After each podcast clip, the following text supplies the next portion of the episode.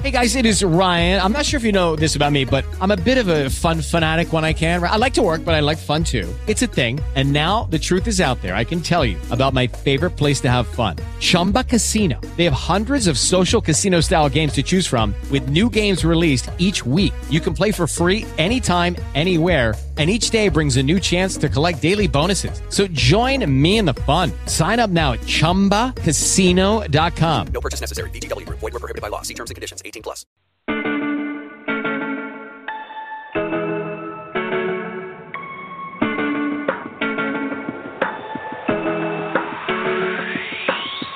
Some days life feels perfect, other days it just ain't working. The good, the bad, the right, the wrong, and everything in between.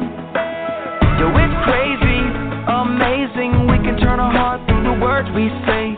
Mountains crumble with every syllable. Hope can live or die. So speak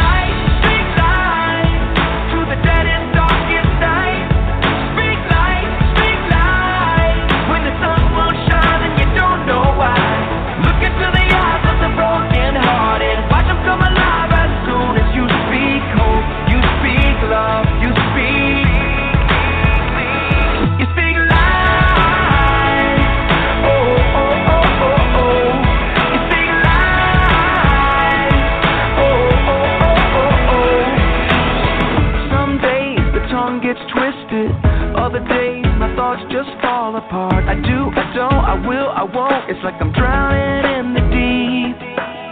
Well, it's crazy to imagine words from my lips as the arms of compassion. Mountains crumble with every syllable. Hope can live or die. So speak life,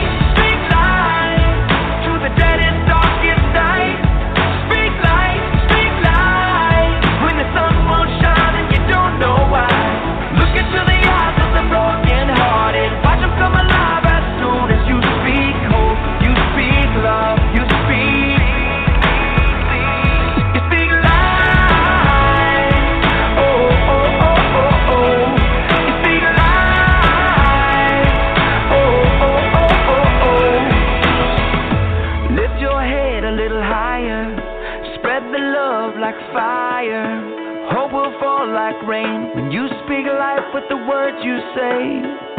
Raise your thoughts a little higher.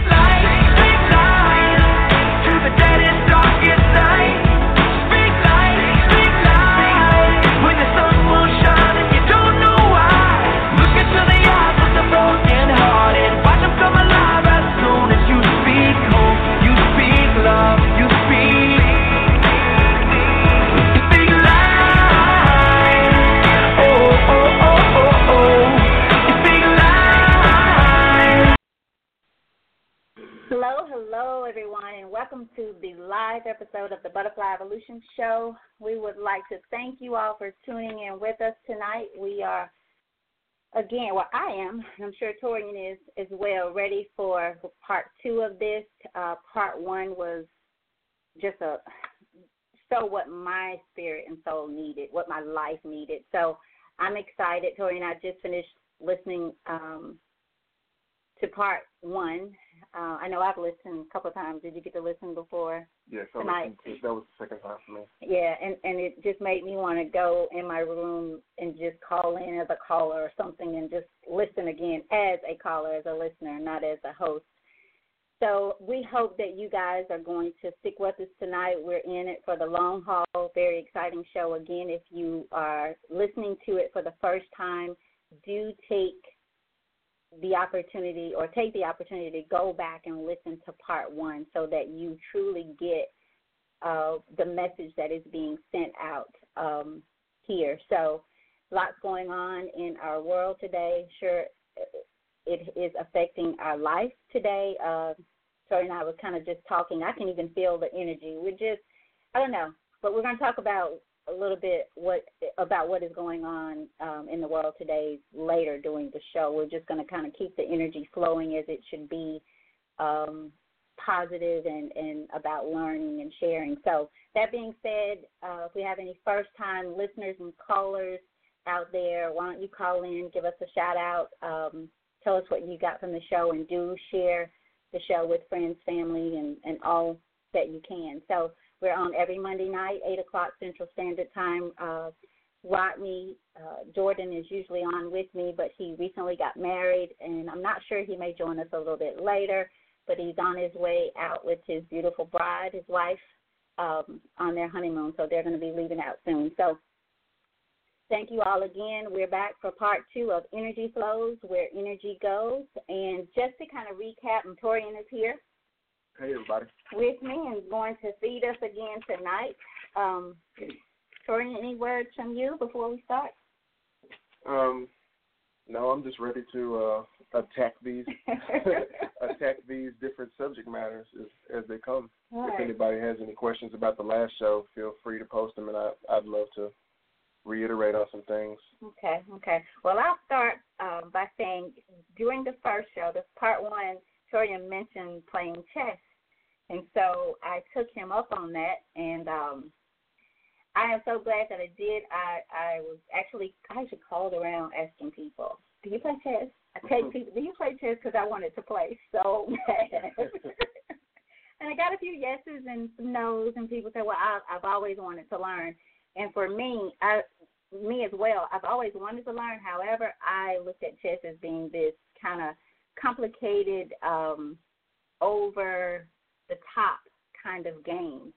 And as we played, I really did find myself thinking about life because it seems like it was desi- purposefully designed the way with the naming of the pieces and just the the direction or the um what would you call it for the pieces the um not purpose for it but the um roles. the roles that Mhm. each one of them take take on. It's almost not almost. It is so applicable to life.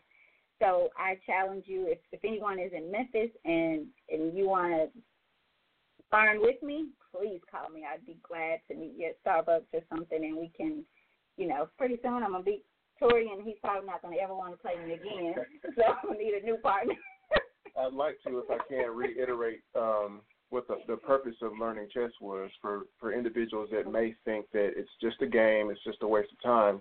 Um, well, that same thing can be said about a lot of things. However, this is like going to the gym for your brain, for your mind. Okay? One thing that I really want everybody to, to understand overall, especially with regards to, to energy and what we're talking about, your mind is the only thing that you ever truly possess, you ever truly own in the world. Everything else can be taken away from you except your mind and your mind's capabilities. So, investing in your mind is the thing that leads you to be able to attain anything else you want in life.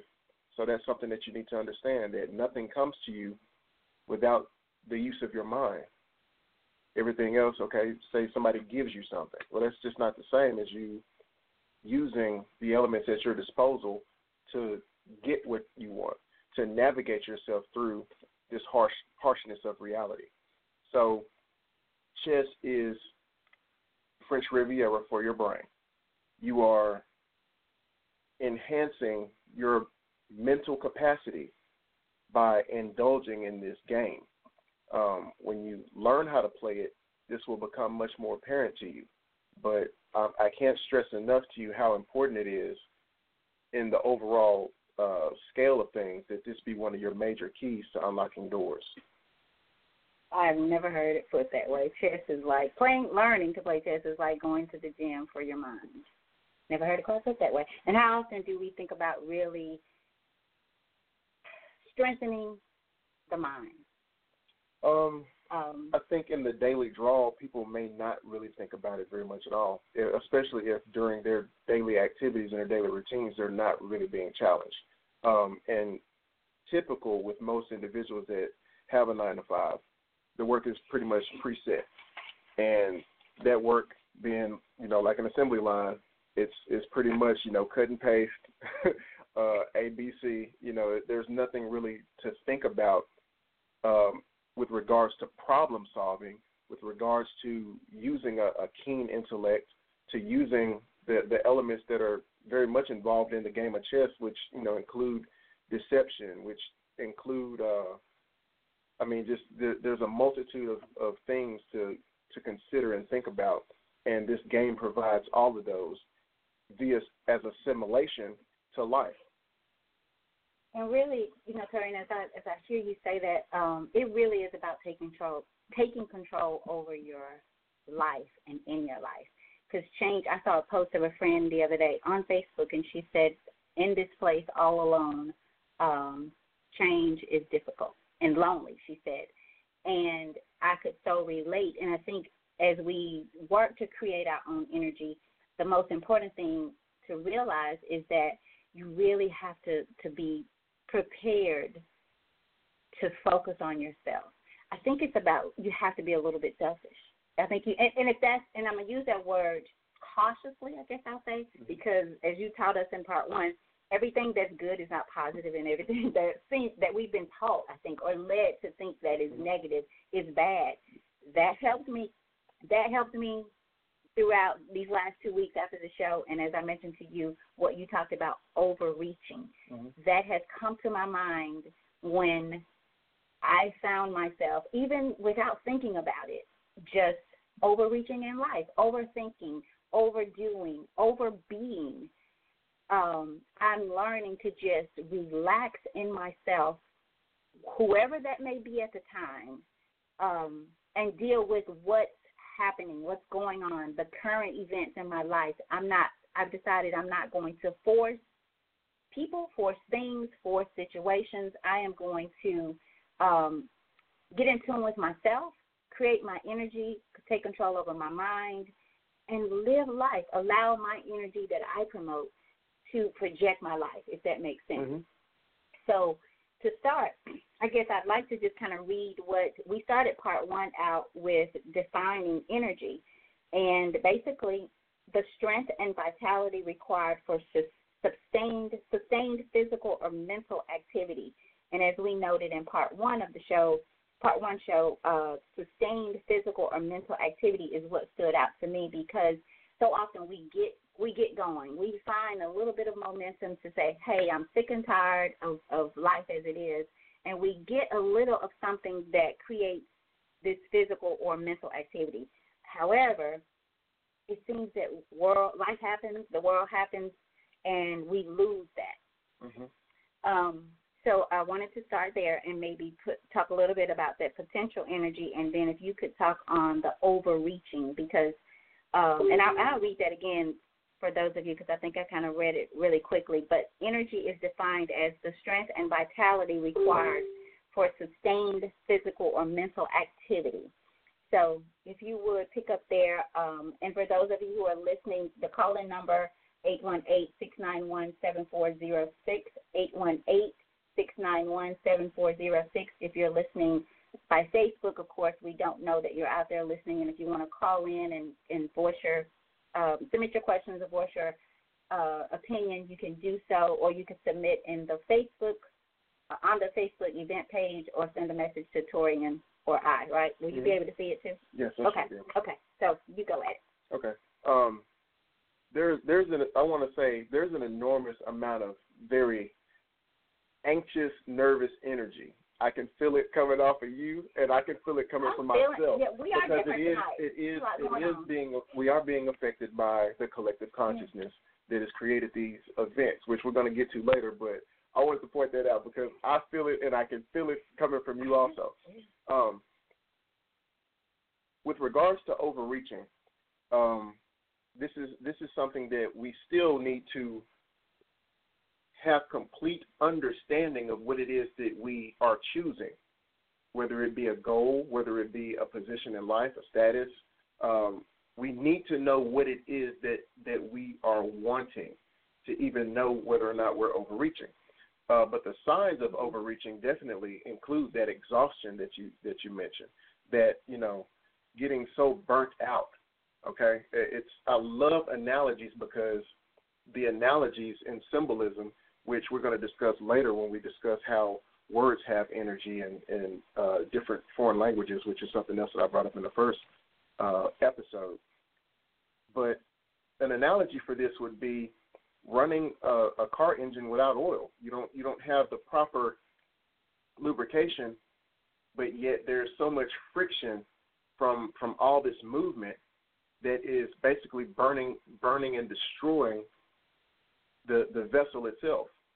So realizing that when you're getting burnt out, when you're over when you're overreaching, um, how to make those corrections.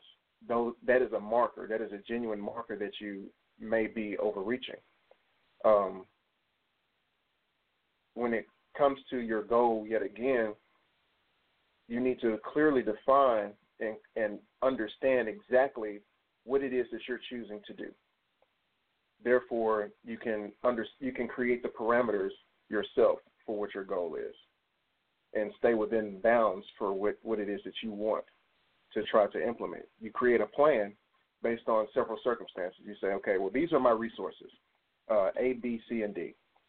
If I go beyond these resources, then I may have to change plans or I may have to withdraw. Mhm. Say you start with a particular budget, okay? You say, okay, well, I have a budget of $500, so to speak, to get goal accomplished. I know that I have friends that I may rely on if I need to borrow with maybe an additional $100, okay? And that's a fail safe. So that's like B or C in your plan of A. Mm-hmm. So you know that by the time you get to, to B and C, you may need to shift gears. You may need to actually change directions or reevaluate things as they are, rather than you know constantly putting yourself out and taking bigger and bigger risks, Mhm. becoming more and more stressed. You know, all of these things that are hindering you from being able to, to reach your goal or realize whether or not your goal is something that can come to fruition. So it's kind of what um, from the first show I, I wrote down going in one direction a bit too long. hmm Kind of what you're talking about there, Yes. or, or staying in a place, you know, a certain place Right. of uh, change And you, long. and you spoke about um, overreaching with regards to dealing with other people's energies Mhm. um, and how that can also affect you in a uh, negative way or a, a way that's not conducive to to productivity, where um, a person says they they want your help or they need your help, and you, you keep extending the help to that person, but yet they just can't seem to get over the hump of self destruction, Mhm. and they invite you on that same path of self destruction, and you have to know, hey, I'm overreaching again. I'm doing too much for this person, Yep. and they are not doing enough to support themselves. Mhm. I need to withdraw Mhm. before they destroy me too. And see, that also means that one has to know that that brings me here to the connectedness. And I know we're just jumping around here. Yes, we'll okay. get to our place, but it brings me to the um, connected. Like we talked about, people have such a a sense and a desire to feel connected in life, connected to people, connected to something that they feel elevates them or speaks that validates them. Maybe that's a better word. Right. However, I don't think that's possible consistently and on a positive, productive, in a in a positive and a productive way unless you first know your connection to yourself. Sure. Like who are you really and how do you feel about who you are? What what what things about you because part of this overreaching that I have felt since you spoke about it comes from me really going and I won't say me choosing to go, but all, almost like feeling forced to go in. To go in and feel some kind of way about something about self hmm and then realize when you are that allowed me to realize okay here you are with this part of your life that allows you to overreach in a Mhm. sense so like what you said in part one taking control of those thoughts uh, minimizing those thoughts so that we have i think we talked about i don't remember maybe it was 80000 thoughts that one Mhm. has per day Right. estimated so you think about that, people. Eighty thousand thoughts per day is the estimated um, number of thoughts that one has. So, and, and I, as you think about that, for me, I thought, wow, because if you, I know things just come up. You think, where did that come from? but it's about not really knowing where it came from. What are you going to do with it, hmm and how to keep it away? how to organize it and whatnot mhm, by priority. Um, and like I said, def- defining which of those thoughts are actually relevant thoughts by comparison to the ones that just come up sporadically that include basic animal um, reptilian brain function. Mm-hmm. Uh, you know, I got to eat. I need it like so and so. So when they don't contain deeper philosophy or anything like that, they're they're very much uh, self-sustained. They don't require a whole lot of attention, uh, in as much that your goal that you intend on implementing requires more attention. Mm-hmm. Okay. Okay. And these different disciplines, like as I was stating about playing chess and things like that, only help to improve the mind's ability to focus, to eliminate the brain chatter, to cut down on the ADHD of, you know, thinking too many thoughts and random thoughts that are not congruent to your goal. Hmm. But you got to know that goal, don't you? All right. You do have to decide and truly commit yourself to whatever goal it is. I think a lot of us fail in that area, me included, being consistent.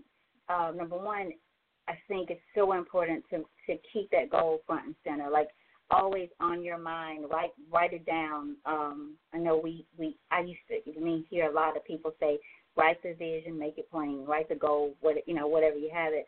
But I think doing that is so important, and going back to revisit and restructure the goal, the plan, even your focus. Because, like you said, when you get that phone call, if your if your goal is to save five hundred dollars in I don't know thirty, forty days, and you know that your budget has, you know, you have a budget set, and if you go out tonight, as you as you get that call and you make the decision to go out, it's going to really Kind of disrupt. disrupt it. Mhm. So you you make that decision. If you go, then you need to restructure the plan, right? You need to come back and regroup and focus, and maybe you can eliminate another, you know, in another area.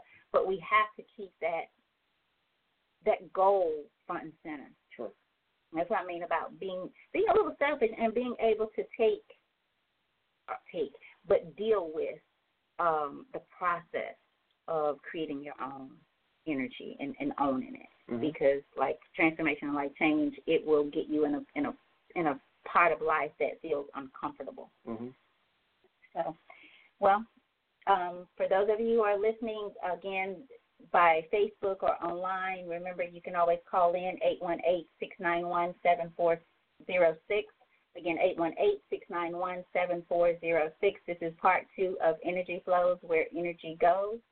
And we have Torian Whitlow here with us uh, for round two of this. Chat room is open. You you can listen online um, by way of chat online with us as well. So I see we have someone out there. Oh, this is Rodney. Hey, how are you? How you So he is he is listening. Oh, you're What's just, going you're on? you. I'm good. How are, how are you doing? Uh, Tori, what's going on, man? How you doing, sir? I'm good, man. I'm Congratulations good. on your recent uh, ball and chain there. Uh, thank you, man. Thank you, thank you, thank you. so I, I, I do apologize for, for missing uh for missing part one. I was I was somewhere. I don't know where I was, but I was somewhere. Were we all? now you were somewhere for real. Let's not talk about that energy. Well, no, I, I, I think I was trying to get. I think I was trying to get back to the United States. They would. Mexico seemed like they didn't want to let me go. he had his bachelor party in Mexico with his boys, so Mm. we'll leave that energy there. Nah. Uh, great show though, great Yeah. show. Um, I think, I think I, I think I, uh, I think I dialed in as soon as, uh, as soon as the music went off. So, um, I figured I'd just listen until there was a, there was a pause. But, uh, but great show so far. All right. Thank you. All right. Okay. Well. you got anything you want to interject um, about any of what we just discussed? Absolutely. Uh, so I do have I do have a uh, question, maybe maybe more than one question. We'll we'll we'll see where it goes. Um, as far as people giving other people too much of their time or too much of their energy, uh, what are some of the early signs that that people can pick up on um, where they would know, hey, I need to say no right away, or um, you know, maybe after I don't know a time or two, they need to walk away. And and for those people who have a hard time saying no, or for those people who um, you know have a hard time with breaking away or separating or you know just not wanting to hurt people's feelings, what are some of the the ways that they can uh, get away from those people who may be uh, you know putting that negative energy into their life or uh, those negative vibes? That's a very good point. Um, again, um, just like in the, the first show, a lot of what we talk about takes honesty. And when you have a very honest outlook on things, it's very easy to pick up on individuals that do not. And by setting certain standards for yourself, which really will just come through experience, you know, when you when you've been done over before, that sticks with you. Um, that is a actual shift in your own consciousness that allows for you to have that little bit of coldness that you need to say no. Um, and unfortunately, until you've experienced um, being done over, uh, being being a, a victim of people that have a parasitic behavior, until you've experienced that, then it, it pretty much is a. It's it's one of those things where you pretty much have to go through an initiation. You pretty much have to go through that as a rite of passage in order to change yourself.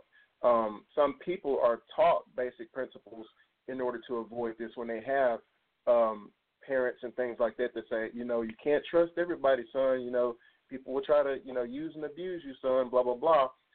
But in the long run, it's just like you know that baby putting their hand in the fire for the first time. You don't know it's going to burn you until you experience it. You don't trust or you don't believe that it's going to burn you until you experience it. I want to jump in. Do you think that most of us are taught? Great question, Rodney. This brings brings this up to mind. But do you think most of us are taught and hindered by this to be overly um, nice, to be accepting?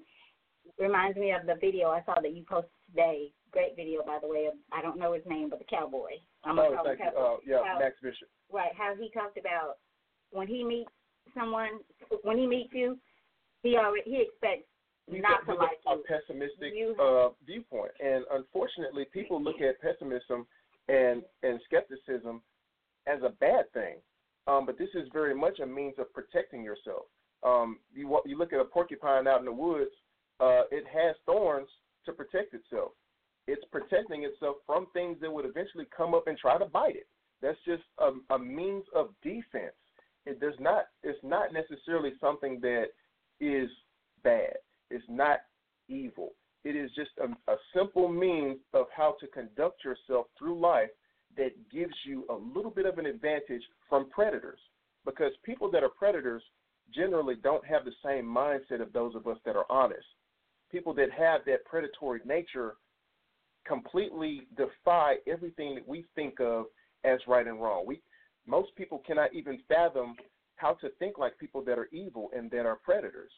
Not to say that everybody that is in need is a predator, but a lot of them get very comfortable with the fact that they can just go up to somebody and ask them for something and they got them. They don't have to work for anything. They know that they can always latch onto somebody and live off of them. Um, just as an example, uh, I pass by, you know, uh, beggars a lot of the time that sit at the interstate. Um, and one in particular, he'll have a dog with him one time. He'll have two dogs with him the next time. He'll have no dogs with him. This guy lives right around the corner from where he begs at. But your average person that drives past him every day doesn't know that this guy has a home. And he's preying upon people's genuine nature and emotions by having the dog that they I've seen people give him twenty dollars. Spot him twenty dollars. Mm. So there are people that don't think like your average goody two shoe. your your average person that's just trying to do the right thing, and they will prey upon you. But having general principles to say, okay, you know what, um, I'm going to take people on a case by case basis. Uh, if somebody asks me for something, um, I'm going to observe them. I'm going to give a little bit of myself. I'm going to give a little bit of my time. Uh, but when I see that this person does not ever do anything of a reciprocal nature, they never do anything for anybody else, and here they are back again, repeating the same cycles that got them in trouble the first time. All of these things are markers that this is a person that is only ever going to do this. This is a person that is deeply in need of a personal shift in their own paradigm. Wow. I, I, I remember that's a really, seeing I think um, that's a really good point.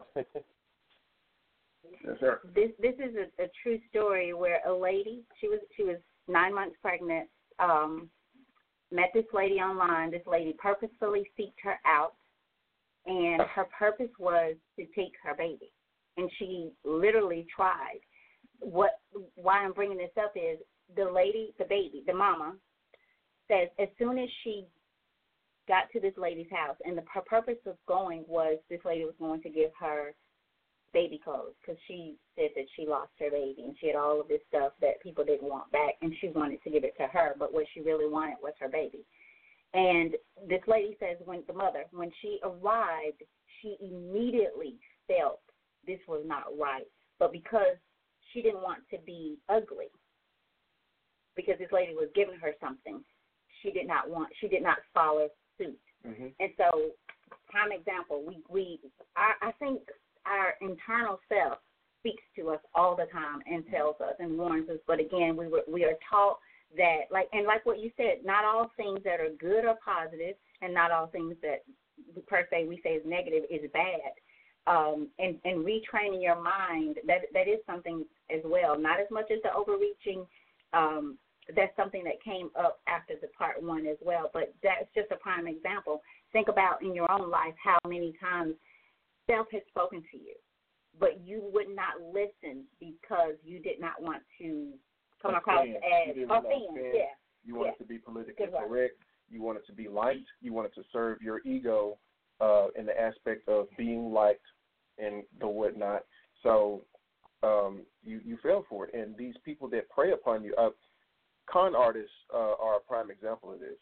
Um, they prey upon individuals in some of the, the most evil of ways because they they know your psychology.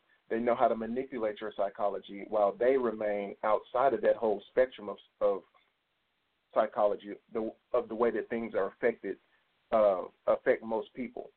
So they know that you know they can play on your they can play on your emotions. They can you know satisfy your ego and get a lot more out of you by simply you know saying things here or doing things there. Mhm. Meanwhile, they have a whole other scheme. So this is all also part of the chess mind. Mhm. Um, not to say that you have to use the tools for evil, but you definitely need to know what things are possible.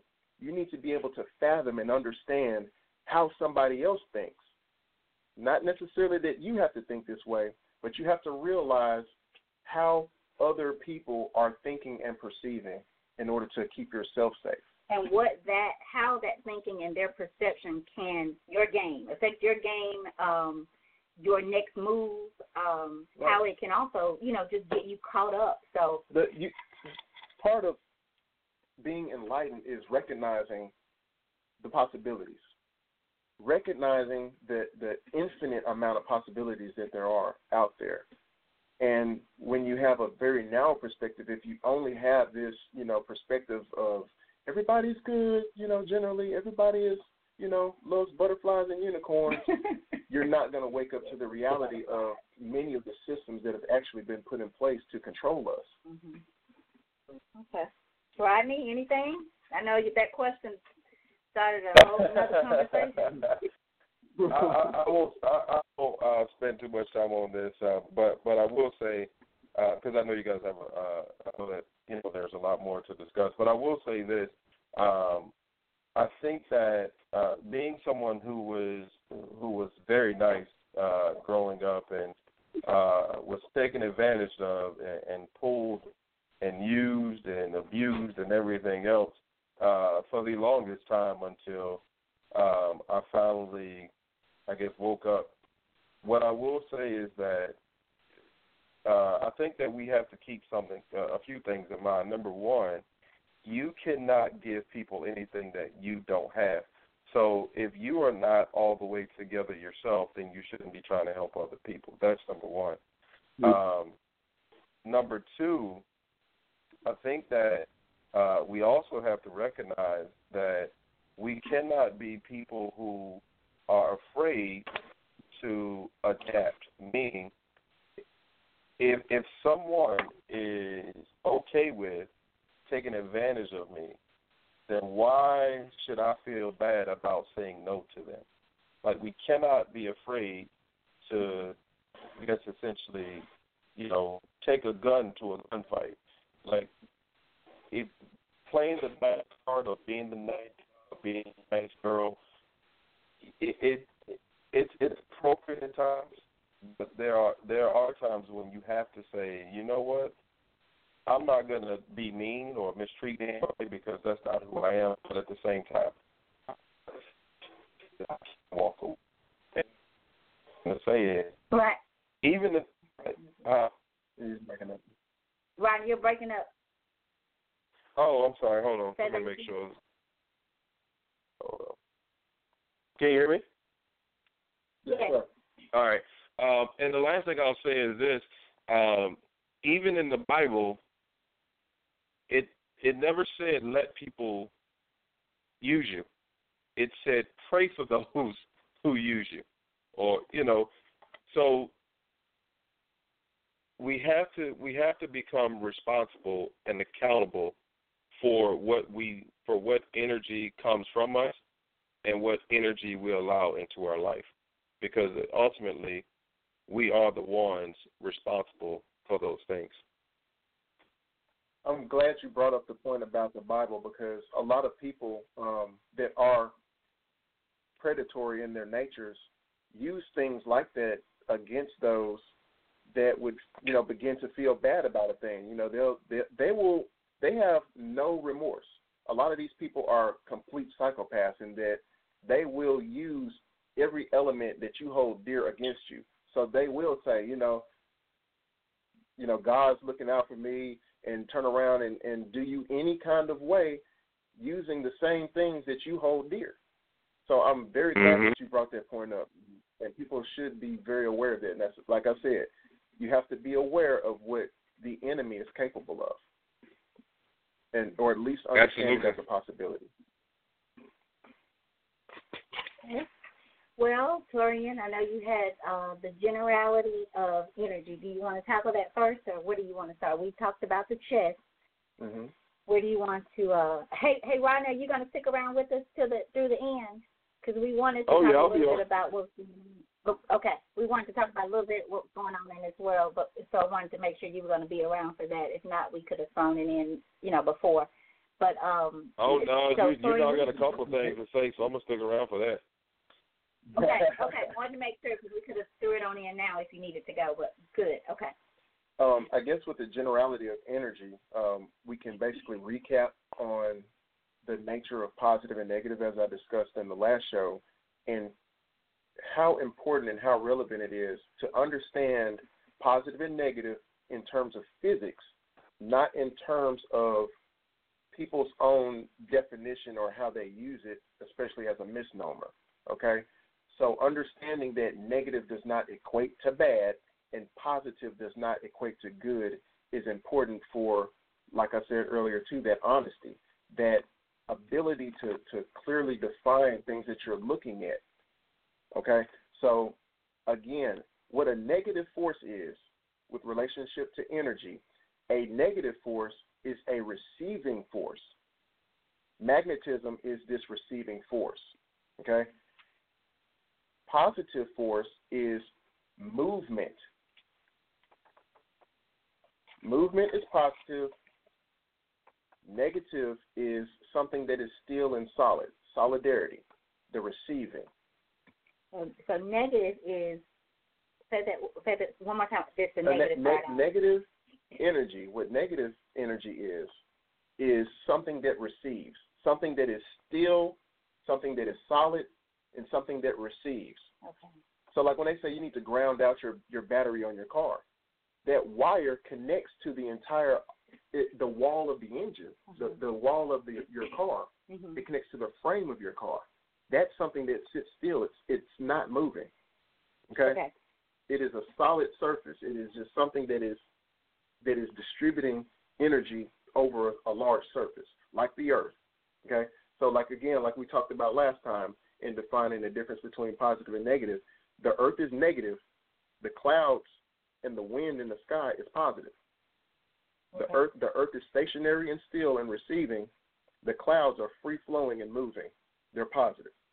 Okay. Okay. So just just from from my understanding, Mhm. and I'm going to take it back to when we were having a conversation. Um, I guess it was after no, it was after the chess game, and Stella talked about her her desire to be how she is uh, kind of refilled when she's alone, Mhm. and when she's around people, it seems to draw draw her, Her energy, energy. out. And see, when we were talking about those things, we we ended up getting into discussing negative and positive ions because I wanted you to see the the health benefits come from negative ions. In fact, not positive ions. Positive ions, which are cations, are those things that cause cancer and and several other things. They are free radicals, whereas negative ions are those things that give life, those things that give your your body the the health that it needs in order to rejuvenate and things like that. Okay. Okay. Okay. I have to do some more. Like um the other thing I was telling you about with your if if you got an air purifier out there, everybody, um, and it is an ionic purifier, what it is doing is emitting negative ions. So here again, we have a case where something that is negative is actually good for you, not bad. You can research this all day long. Just type in health benefits of negative ions, and you will see that those things. Oh, this is this is how we also were going to get into the four elements Okay. because remember the last time we talked about it, you said that you you felt so good being at Shelby Farms and being around the water and being around this. Well, motion of moving water and all of those things produces negative ions. So that's why you feel so good out in nature because nature is abundant with negative ions. Is there something connected to okay? Because th- this this part of my life where I feel more at home um, when when I'm at Shelby Farm Mm-hmm. is getting worse. Like I could literally, I'm finding myself wanting want to get locked out up there. in there. You Right. to I camp, want them camp to, out and all of that kind of stuff. Well, that's that's exactly what I've been what I've been saying about these paradigms and things that we're attached to. Um, in the city, we are subjected to all forms of uh, Wi-Fi, um, you know, chemical pollution, and all of these things contain positive ions. So, ironically, what we think of as good and being positive is not necessarily the case. Okay? Like I said, positivity is actually chaos. Positive energy is chaos. It is movement. It is dynamic movement or explosion. You can look at an explosion as positive. Okay? That thing that is sitting still, that thing that is receiving, is negative. Look at it this way. Take take gladiators. Imagine in your mind Roman gladiators. Imagine a guy is swinging his sword. Mhm. Okay. Oh, this is a perfect example. Okay. Anybody that, that follows the Marvel movies, you would have seen Captain America versus uh, Thor. Okay.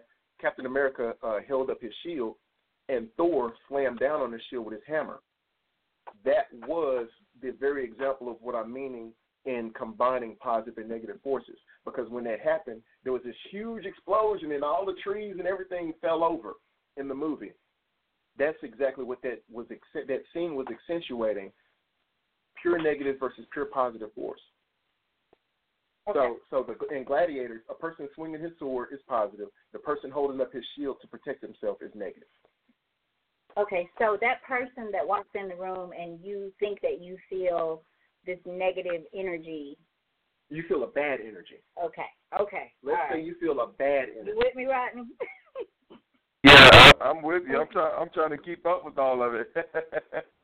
I told I told um Torian earlier. I feel like I'm wa- I'm at a college seminar and he's the professor. I'm like, wait a minute, wait a minute, spell that word. Yeah, that I, word. I, I think I I think I get I think I get what he's saying though, but it, it, it you know this is this is all new to me, so I'm like okay. Typical understanding. Mhm. The, the typical understanding is that negative means bad and positive means good, but that is just simply not the case. And when you want to expand your mind, you have to start to examine and explore and understand things much more clearly for what they are, not misinterpretations. okay. And the English language is full of misinterpretation. Sorry, I'm So gonna that I'm should take gonna us add right this. into Sir? I was just gonna say uh, just another example, and I don't know if you talked about this in, in part one, but I guess if you think about it too, uh, uh, if you multiply or divide two negatives, you get a positive. You get a positive. Yeah, and that's very much math mathematical principle. Yes, sir. Negative that negates negative is positive.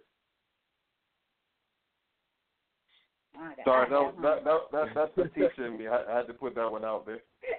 Yeah, I mean it's very much the case, and it, that goes into physics, the physics aspect, and, and overall creation. And see, once you start to understand these principles, you start to understand more about the creation myths. You understand more about philosophy. You understand more about the encoding of these uh, biblical texts and these uh, other sacred texts that have been created. and and I can't say enough about for those of you who are listening, you're really in this process of transformation, change, or or creating your energy or understanding it. Take some time to, especially if you're here in Memphis, go to Shelby Farm or whatever park and just uh, walk. And this is going to sound crazy. Allow yourself to listen to nature, the the wind, and see it as well. Like seeing the trees move um, without seeing what's moving it has become so fascinating to me Mm-hmm. like I look at that and I feel like someone has given me a thousand dollars. Like that just amazes And me. I'm glad you brought that up because see that brings us into uh, the four elements. Um, anybody that wants to get deep into understanding energy, meditation, and all of these things needs to understand these philosophies. Uh, the four elements. I'm sure you've heard of this. You've probably seen, you know, countless TV shows that illustrated the same thing, like Captain Planet and all of that. They're talking about this very thing. These come from very ancient teachings. Fire, and water are the four elements. These four elements basically represent four supernal or four um, how can I put it?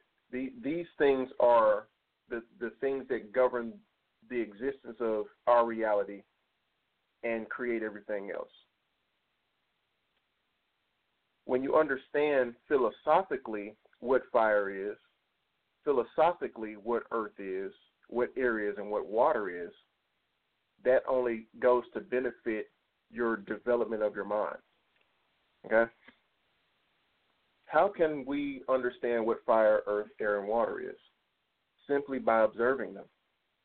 The reason um, that they were given these names and brought in to be a part of these um, supernal forces is because they have the same effect on the mind through symbolism Hmm. When you look at them. When you look and observe what fire does, when you look and you observe what earth does, when you observe air, when you observe water, how water can take the shape of anything. Bruce Lee says, Be water, my friend. Oh, Okay. Mm-hmm. Air is very dynamic. Air is air is the chaos that we discuss. Air air just when you look at air molecules, they just bounce around infinitely forever. They have absolutely no tangibility. Earth is the opposite of air. It has very much tangibility. You can reach down and pick pick up earth. Earth does not move, whereas air moves everywhere. So these things are opposites. Fire is the opposite of water. And that is exactly how these things are arranged. When you when you do your research, you'll see that they're arranged in such a way that fire is opposite water and air is opposite earth. Okay. Okay. So these uh, four elements are very important. Okay. Uh, I think this is this, this is all just uh, just just mind blowing to me. I I've never I've never thought about these things in in this way, and I've never uh, I've never heard about them in, in this way. But but it all makes sense. Um, and, and I guess I don't know. One of the things that that uh, that that comes to mind is just when uh, uh, my former pastor used to say that you know what you can see is not real, uh, but what you can't see is, is the thing that is real. And, and and so when you talk about you know the air and uh, you know what's there uh, versus what you can actually see, um, I don't know. It's just it's just mind blowing to me. Would like if you would um, do a recap on the first show because I discussed what's called the collective consciousness, and um, I talked Okay. about the realm of tangibility where our thought uh, our thoughts are all a part of a realm that has not yet become manifest, and that is a part of creation. Is everything takes place in the great mind, the all mind, and how eventually, just like precipitation, I mean, all of this stuff bounces back and forth with with analogy. Just like water precipitates from into clouds, the same is with how our ideas manifest themselves into reality. They come from an intangible world of air, condense into water, solidify, and drip down to earth. Hmm. So Earth is speaking to us all the time. It's always speaking. It is it is where we're from. Mhm. We're creating paradigms that basically attack where we come from. So does that mean something? Can you tell me that that's some significance to me desiring to To be um part of the earth again. hmm it's Oh, not, and- it's and- not crazy. No, no, no. And like what I was just saying about about the analogy about how our ideas come from the intangible world, condense into water, drip down to earth to become tangible and real. What happens when you burn something? What happens when people are cremated? It dissolves. It disappears again back to the intangible. And guess what? The cycle starts back over again because from the nothing, it condenses again. It falls back down to the earth again. You see, so this is how all of these how you're looking at me. This is this is how all of this stuff works and how relevant it is for you to learn this on a philosophical level. Okay, this is gonna sound crazy. Y'all gonna say. Rodney, I have not lost my mind, but I gotta say this. I was gonna keep this, but I'm gonna say it. No, please explain. Okay, Rodney, are you with me? I, I'm with you. Okay. All right. So I'm, I'm gonna give you two things, and they they're gonna sound crazy, but that doesn't mean that I'm crazy. Okay. While at Shelby Farm, um, this particular day, I was really into nature. Just like I was so in there, I wanted to get lost in there. And so I'm walking, and I decided to take um, one of the little trails uh, off the course, kind of. And the trees this particular day, they were just they were blow, blowing. It was hot, but they were just. It was as if the movement was over the top. And I remember looking at these trees, thinking, I wonder. You know, there's so much movement in life because it started somewhere. If these trees are able to look at us and as humans and say they are really crazy, like because I'm starting to look outside of my world and think, what I don't fit in Mm-hmm. and then I'm starting to feel so at home to the point where anybody who knows me, never in my life would I have ever thought that I would want to be lost at Shelby Farm. Mhm. Like just let me stay here for a night, I'll be okay, because that has bought that brings peace. But I remember looking at all of, especially the trees, just the movement. The it was as if there was language, that there was um there was something happening. There was Mhm. some communication going back and forth. I cannot tell you what that is, but there was such a connection to the movement of those trees and just knowing that there is something moving these trees that I cannot see Mm-hmm. that we call wind. Mm-hmm. And it, it was just crazy. And then the second thing is, and you can help me kind of make some sense of these. I've been cleaning, um, trying to declutter clothes with with my clothes. I, I just have far too many clothes, and so I had clothes out in my garage that I had not worn or looked at probably in 30 years that I was going to take to the cleaners last year, and I was going to take to the cleaners the year before, and the year before that. So as I'm going through them, you know how they say you get dust mites Mhm. of the little, just a little, and I only saw one, just a little finest white clear dust mite. hmm And I looked at it and like, how does this? That's energy. That's that's life that was created from something. Mhm. Like, where is your mama and daddy? It's crazy that sounds, but like, it's good to have that wonder. Um, that wonder connects you to the empathy that you need, that connects you to everything else in the world.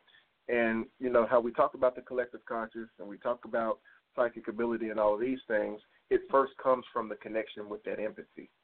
So when you have a very strong empathic connection to the to the world, you get that extrasensory perception to understand how the world is communicating to you, how energy is communicating to you, mm-hmm. and how you fit into the whole thing. Well, I'm going to share. I, I, you bought, I'm not going to tell, tell you this one, but I'm going to share it on the page for those of you who are listening. And this is basically my the filming of a dove and the baby dove sitting on my front porch, who is still around. We we saw them again in the backyard, so they have uh, just kind of taken up our yard. But it's I actually sat and filmed it. The um, the baby was out there when I left to go that morning, but I did not know, sitting on the bench there. Mm-hmm. But when I walked out, this mother, I'm assuming Mother Dove, went crazy, just like I thought, what did I do to you? Because it just went just like saying, get out of my yard or get from around my baby, but I didn't know it at the time. Mm-hmm. So that's what that filming is about. And I actually talked through it, but just to see what happened and how it transpired between this parent and this baby dove was amazing. So I'm going to post it out there so I won't waste the show's time with telling you guys that, but I'm going to put it on the page. That's another um, thing that unfortunately people have this shallow perception that we are the only things that are intelligent on the planet. Um, everything has an innate nature for uh, creating life and wanting to live, and And protecting that and- life and that it created. Right. And um, you know, we unfortunately think very highly of ourselves at times and and forget that or just don't assume that anything else has any sort of uh, relative emotion or feeling, uh, especially on the way that we think that we feel and we perceive things. Right, and that's kind of what I saw happening. Like I saw this this parent of as a parent, like sitting patiently with and protecting. Because, like I said, when I walked out of my house, this this bird just went crazy. But at that time, I didn't know why until I came back and saw, oh wow, I interrupted something here. And it's as if once they realize, okay, they're okay, they weren't even moved by us. They they they just like, okay, this is good. We're safe here Mm-hmm. and we saw the baby just roaming around alone today. And so it was just amazing to see. So I think we can learn so much about ourselves um, from energy and how why not because that's where it all began. Right. I think um, This is what we're right- discussing. Oh, go ahead. I'm sorry. But, no, you you go ahead, sir. I couldn't hear you. Oh, I apologize. Can you guys hear me good now? Yeah, yeah. Go ahead. Okay. Um, um, I don't know if this is going to come off as a question, a question or a comment, but but uh, I've never been able to figure this out. Um, and so maybe Tori, you can you can shed some light on this for us.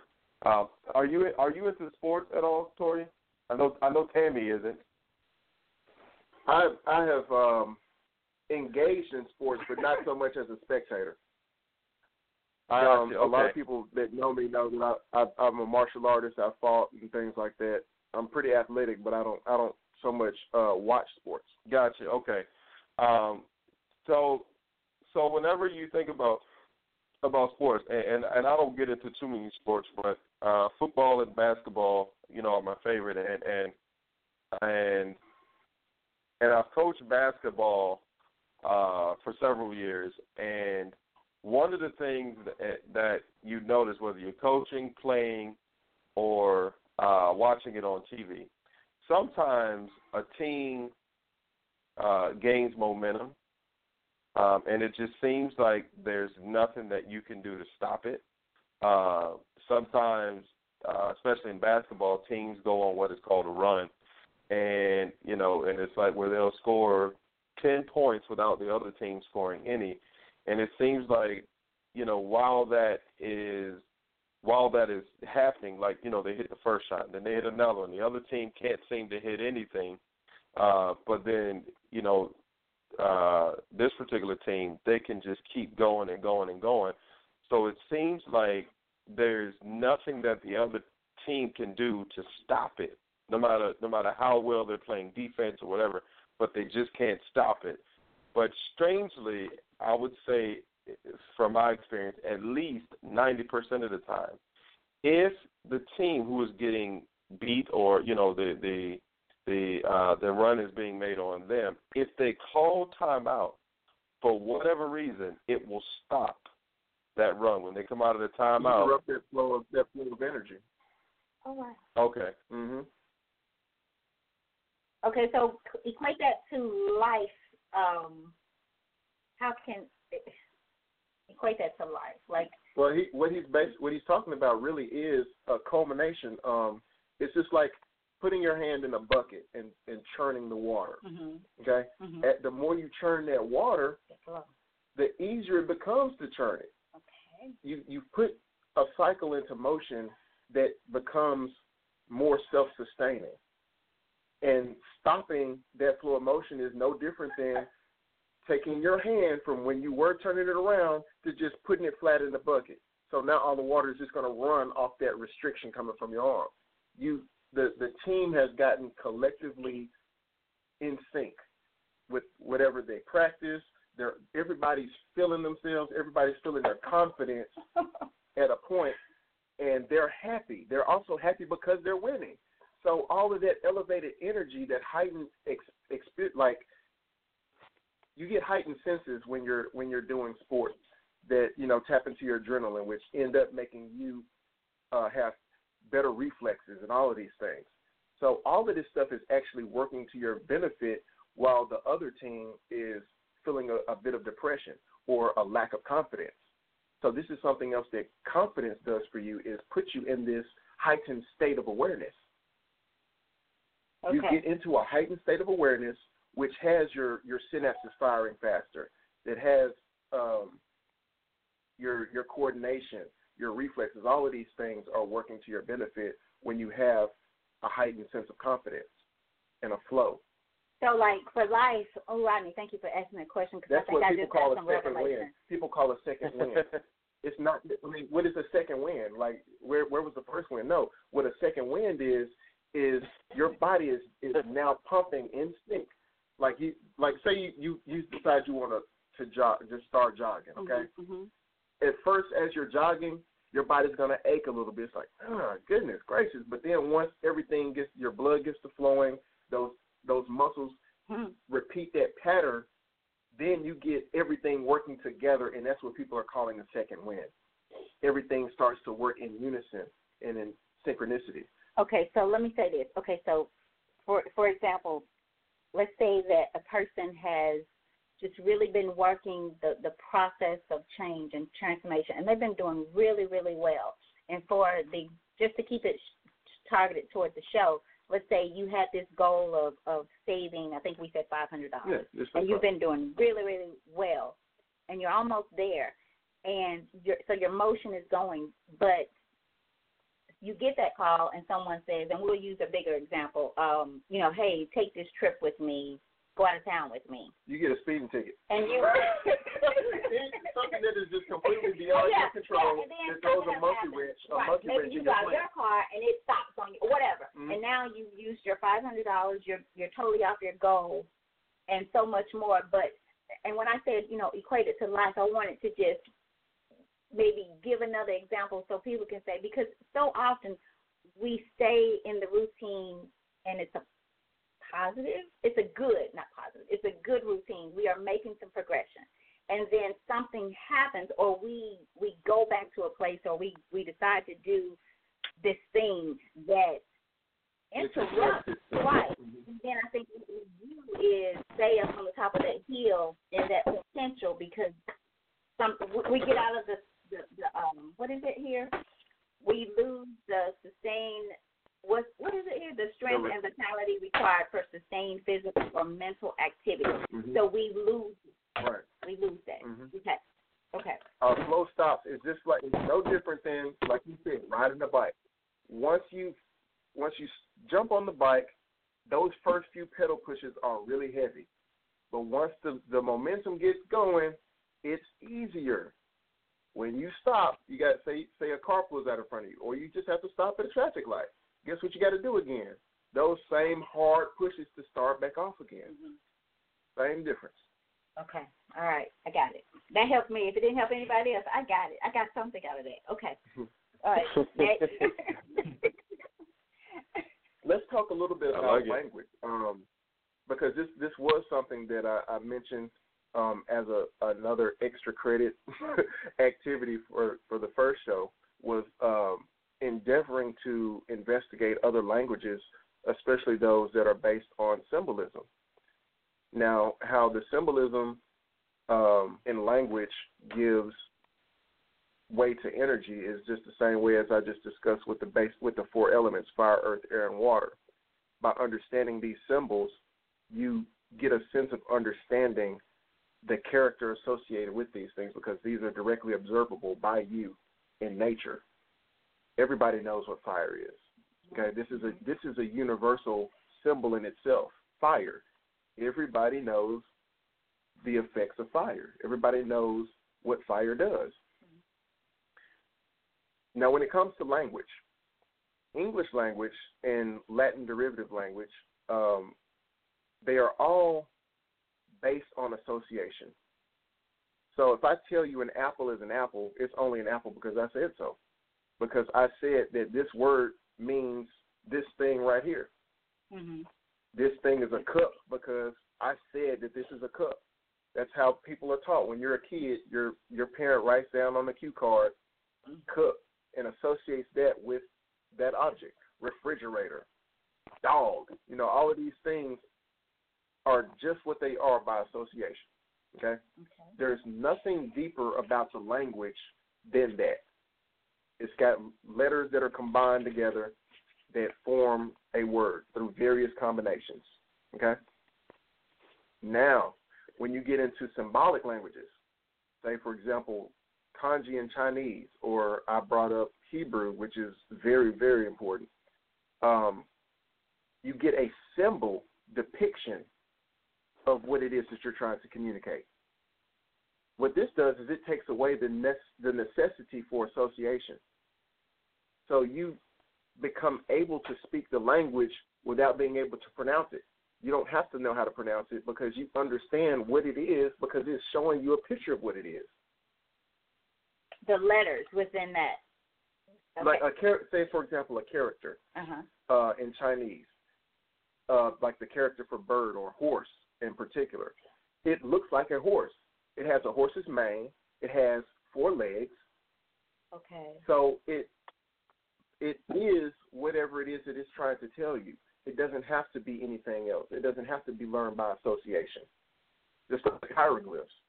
You can see that it's okay, this is a bird, this is a bushel of hay.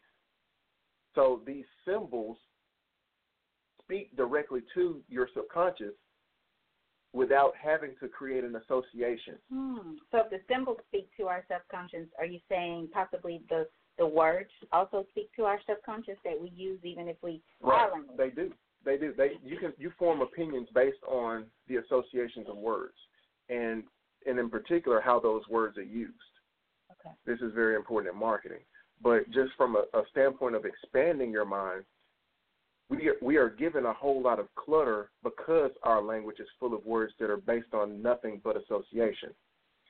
There's a phrase. There's a a, a quote actually by Shakespeare that says, "A rose by any other name would smell as sweet."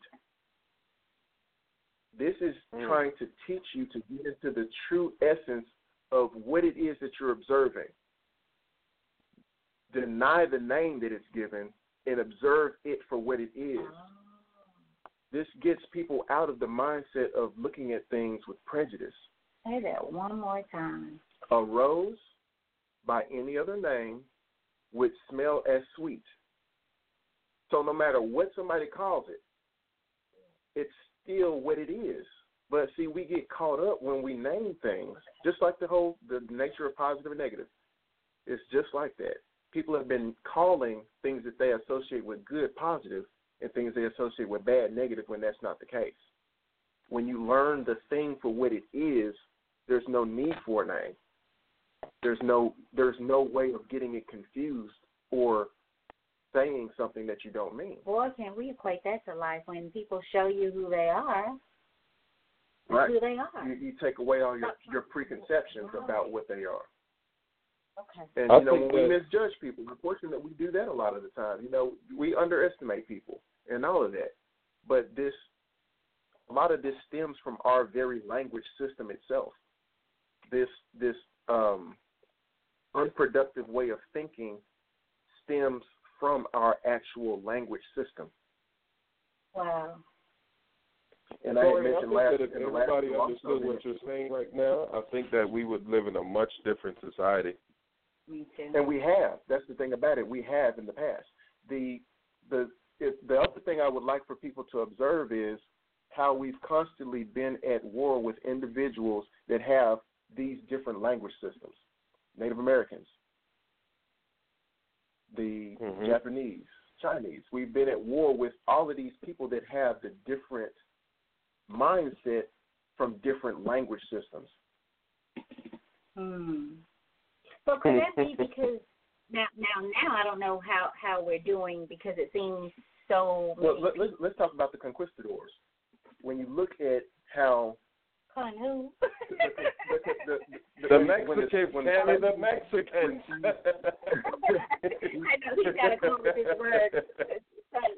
when Spain went on their conquest of the world, basically, um, they annihilated many of the peoples that had language systems, as I'm describing to you now, that give more rise to truth, and replaced their language system with Latin. Okay, okay. I was gonna say, um, and Rodney, jump in now. Um, is I don't know about now because it seems that many of the cultures are intertwining to the point where um, everybody is almost Universal.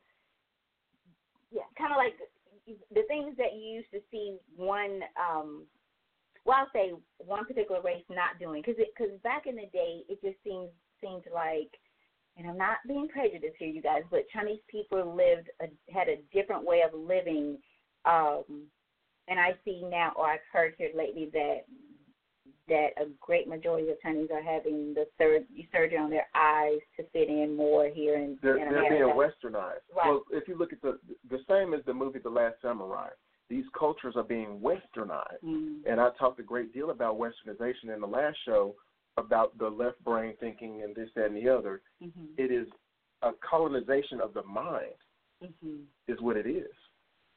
So it's a taking away of everything that is natural and replacing it with a artificial system.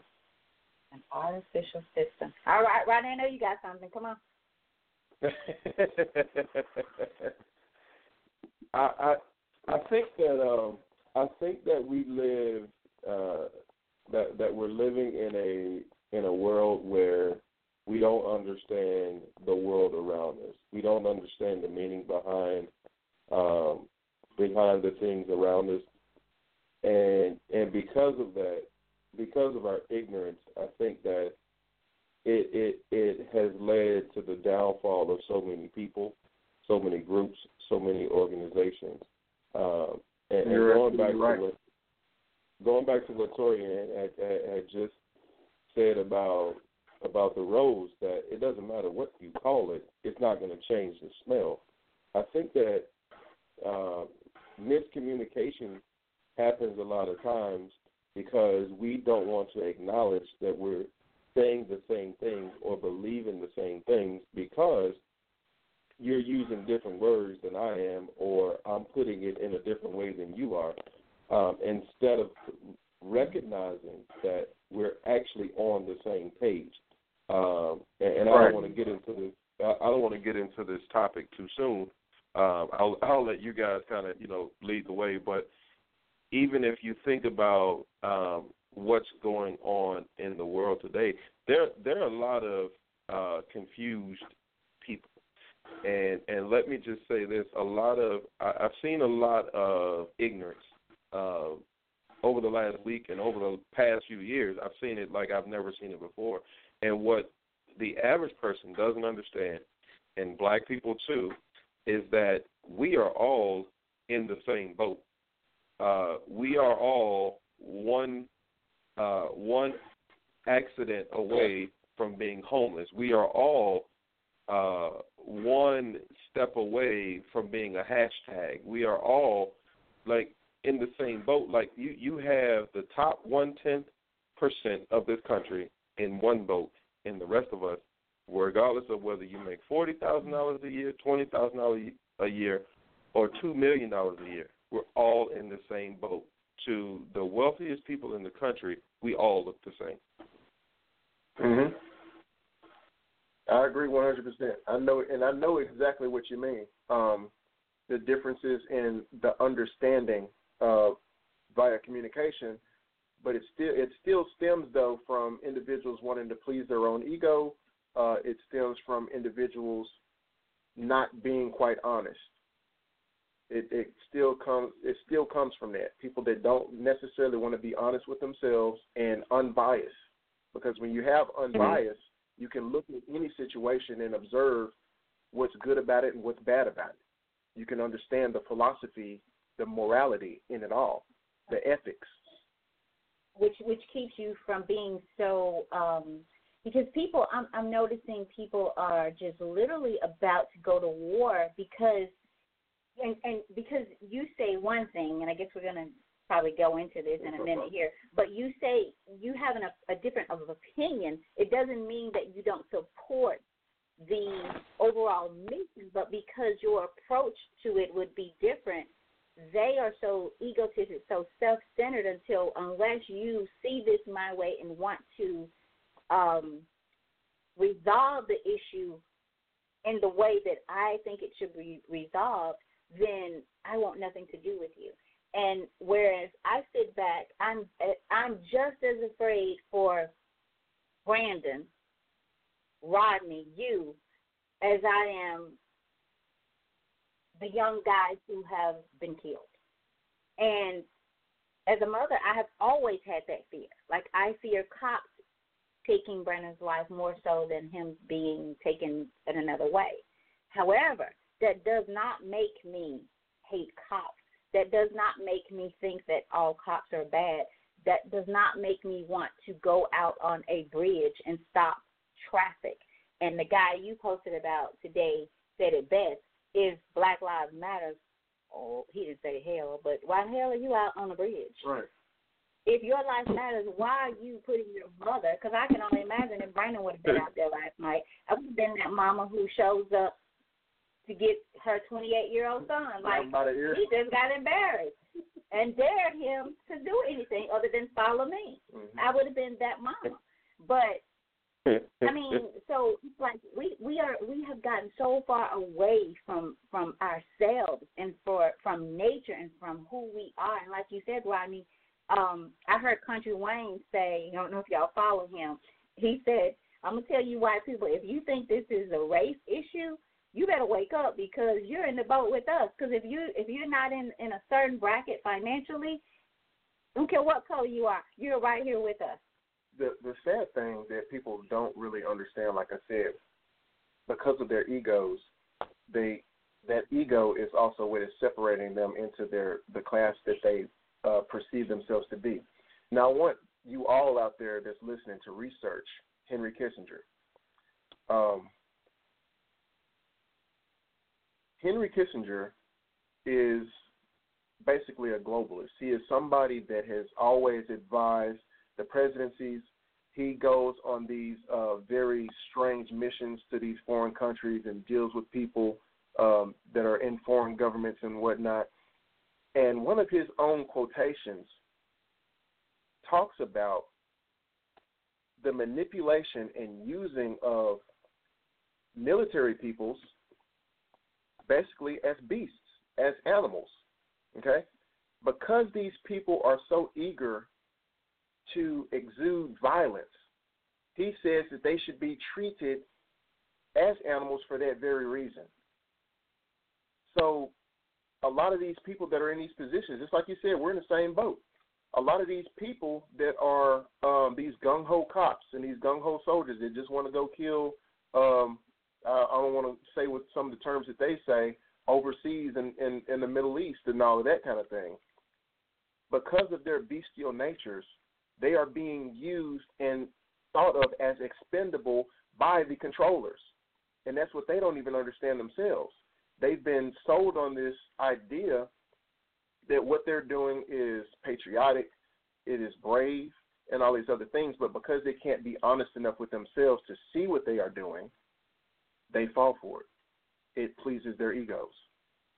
It they they get benefits that are promised to them. They're going to get their college paid for. They're going to have a great career once they retire from the military. So that justifies for them the actions that they are taking. That justifies and, and appeases their egos for them to do the things that they do in the name of an idea that does not exist. Mm. You know, sir, and you Mm. talked about how you could feel there is such a difference in in last part one's energy hmm and tonight. I mean, when Torian, I, I was telling Torian and Rodney earlier that I I almost just wanted to not do the show tonight. I almost just said, you know what, I just don't have what it takes. I can't. I don't have anything to give. Like after I- Rodney, I don't know if you saw what was going on here today um, and last night, but um, what happened today was just it was a bit much. We they had the meeting after the bridge meeting, so to speak, and Torian didn't watch it, but but I did, and it was it was a disappointment um, in so many ways. It really it really angered me, and it it it it made me sit back and really think even the more why you know wh- why why why go and do a show about energy why why come on another monday night for my people i'll just be clear i'm gonna say it i it. Um, I think the the ones, like I said again, like I said in the last show, the ones that are here are reaching out to receive, and those are the ones that we need to cater to the most because they are willing to accept the information that we have. Mhm. I mean, I've worked very hard for the information that I have. I've spent, you know, an uncalculable amount of energy and facing ridicule for the things that I've learned in order to be able to share that with individuals that also want to come up and share it with others so that we can all eventually come up and reach a level of empathy Mhm. for each other and ultimate gain. You know, I mean, I, a lot of the stuff that I'm that I'm sharing with people and that I want to share and that I share with people on the individual level is so that we can we can come up.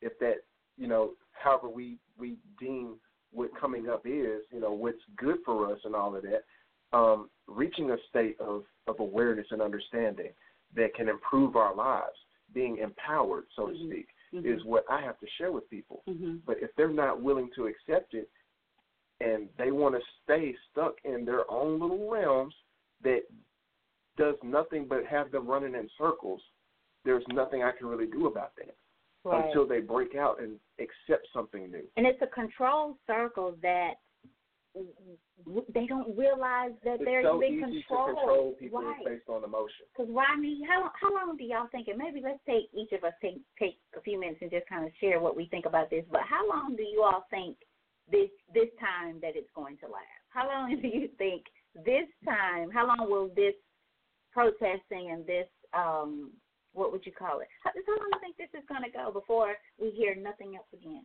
about any of this? As with Trayvon and everybody else. Rodney, you want to go first? Uh, sure, man. Uh, uh, I, I won't give it a specific day, but I will say uh, I do believe it'll it, it'll die down or die completely out by the end of this week. So uh, I'll say I'll say by next week, Tammy, we we either won't be hearing anything or we won't be hearing that much. Okay. You go ahead. I give it two weeks max, and I'm being gracious. Big two weeks max. I'm gonna have a little bit different of an opinion about it because I see things um, as a continual, and this is the way that I would advise people to begin to examine and understand things in nature. Is that it is all continuous and all interconnected. So, let by what I just said, let's break down this and show you how this thing kind of came to be what it is. Jesse Williams had a rant on the BET Awards, not saying that anything that he said was not justifiable. He spoke of social ills with regards to minorities and the disenfranchised. However, that was at the end of June. We had Fourth of July immediately follow after that. Right after the Fourth of July, we had these supposed shootings. So this was the initiator for this set or this series of events that have just most recently taken place. What's being excluded, though, because this seems to be an isolated event, is what's going on in our financial market and what's going on with the electoral process, which are all relevant to right now, just like pieces on the chessboard. This is your knight, this is your bishop, this is your rook. These things all serve a particular function and purpose in society mm-hmm. for the overall goal. Mm-hmm. These are just pieces for the goal. Okay? What's going on with creating a race war is one piece. What's going on with our dollar losing value in relationship to purchasing power of goods is another piece. Mm-hmm. What is the goal? The goal is to implement more laws to Europeanize the United States. Mm-hmm. So this one thing is merely only one aspect. And as such, it cannot it does not need to get all of the attention that it is getting because it is, like I said, only one aspect and the distraction. So when we played chess the other day, I stuck my knight out there and you thought it was going to be an easy take. You thought that was going to be an easy piece for you to eat with your pawn. That is much the same way as this is. This is an easy distraction to give people to feed on, to waste and, and expend their energy on when there's so many more things that they need to be preparing themselves for and getting getting their, themselves in line with for what's coming next.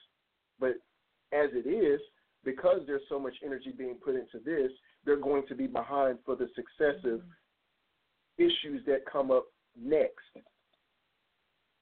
Have to start looking at things from a totality of the whole and how everything is interconnected. Everything is interconnected.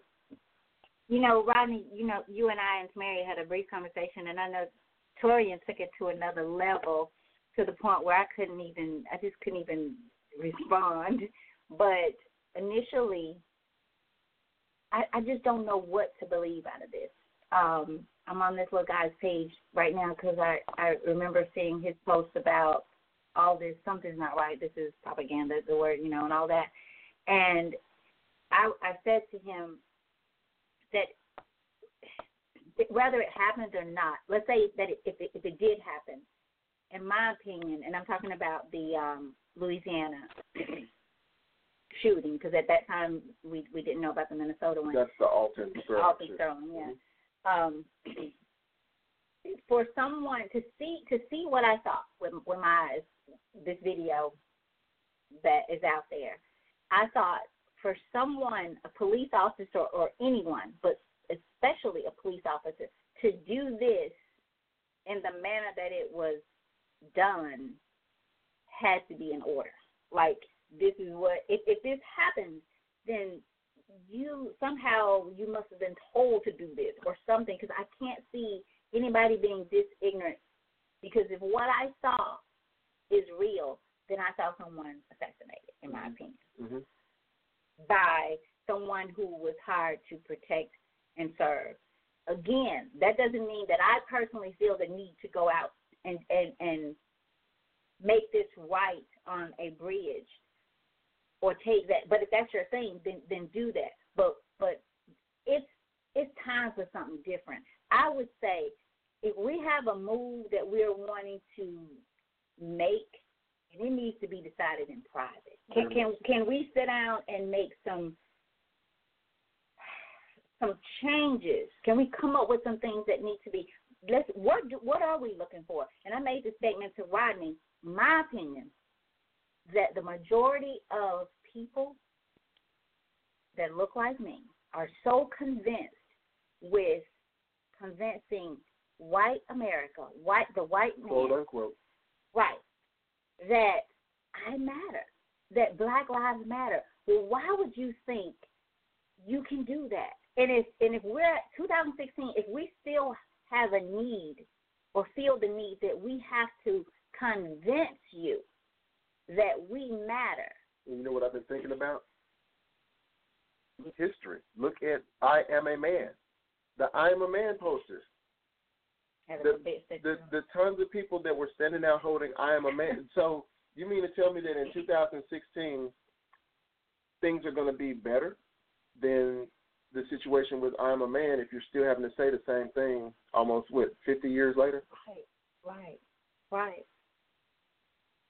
And and and that's the part I, I really wanted to ask. So I, I was hoping that you did that you put that in your your your um post, but I didn't see anything. But I just really would like to. Why is why is it so important that we as Black people convince any other race that we matter? And I'm gonna tell you that it's been uh, promoted as such. Um, the same way that we have Black History Month, the same way that we have Black Entertainment Television. These things, although when you think about them, yeah, that's a good idea. No, not really, um, because if it is always looked at as an obscurity, as a privilege, then it's never going to get the it's never going to command the respect of something that is mainstream. Oh, oh, here we go again. It's Black History Month. It's that that thing for them. It should be an integral part of everything. Why it constantly keeping it separate and supporting the system that keeps it separate hmm. is part of the problem.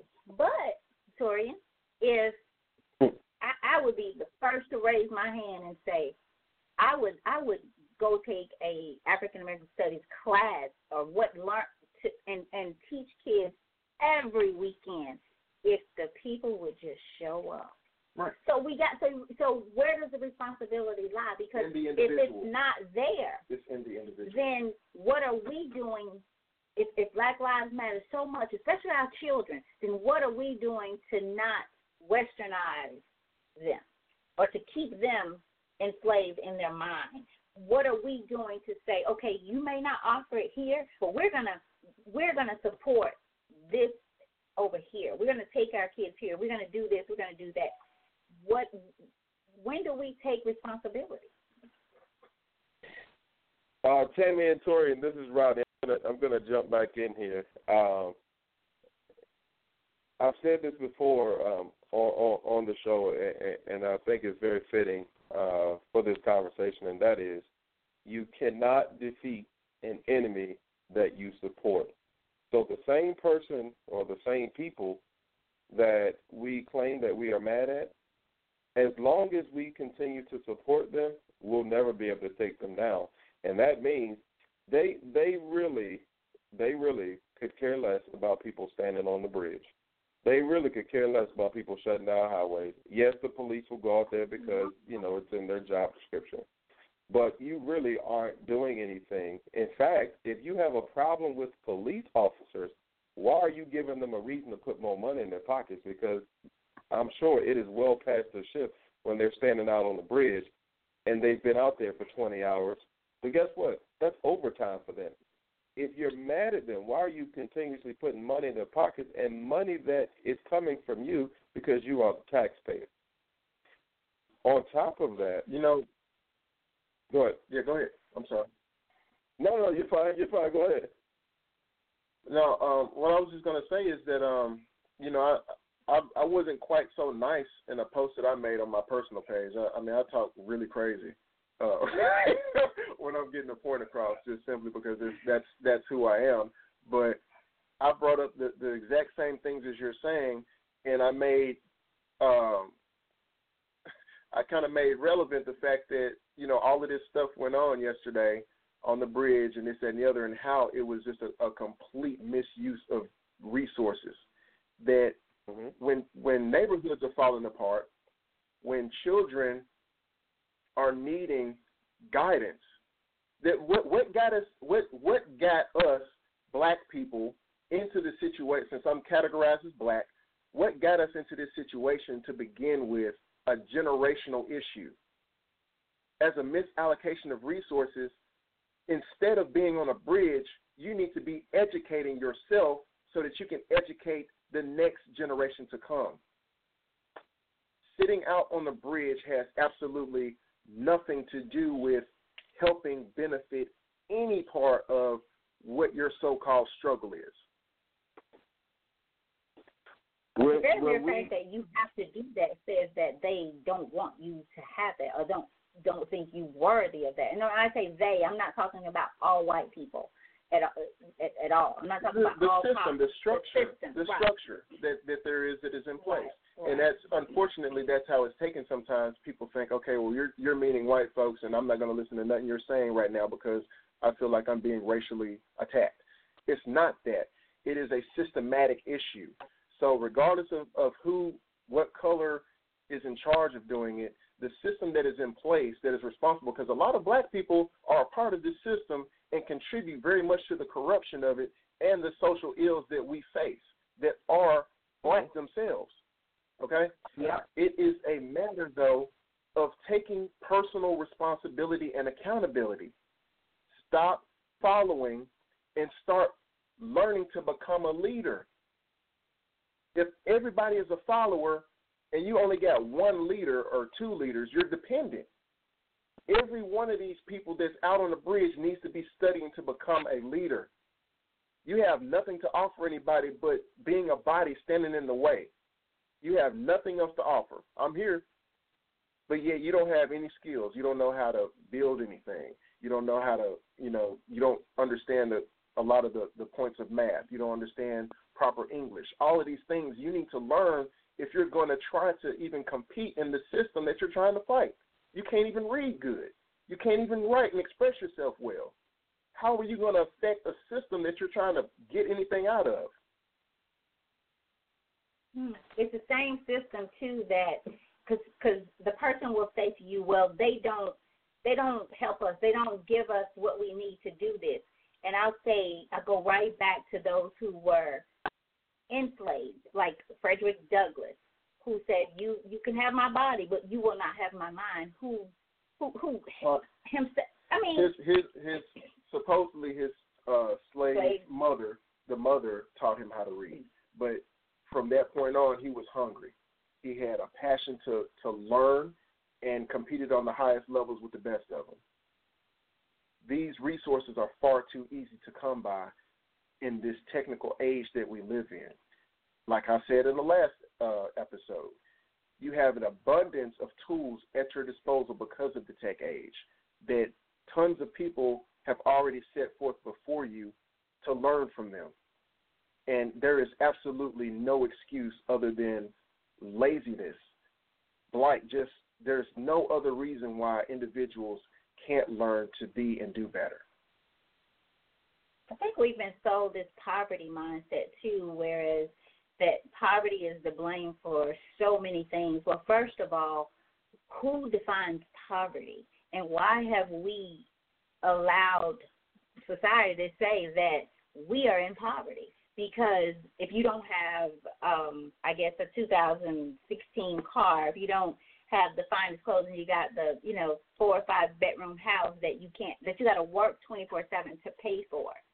You know, so first let's define poverty because I hear a lot of people, and, and I hate to use the word make an excuse, but that's what I'm gonna have to say. That I keep hearing, well, poverty is the cause of these things. Well, first of all, define poverty for me.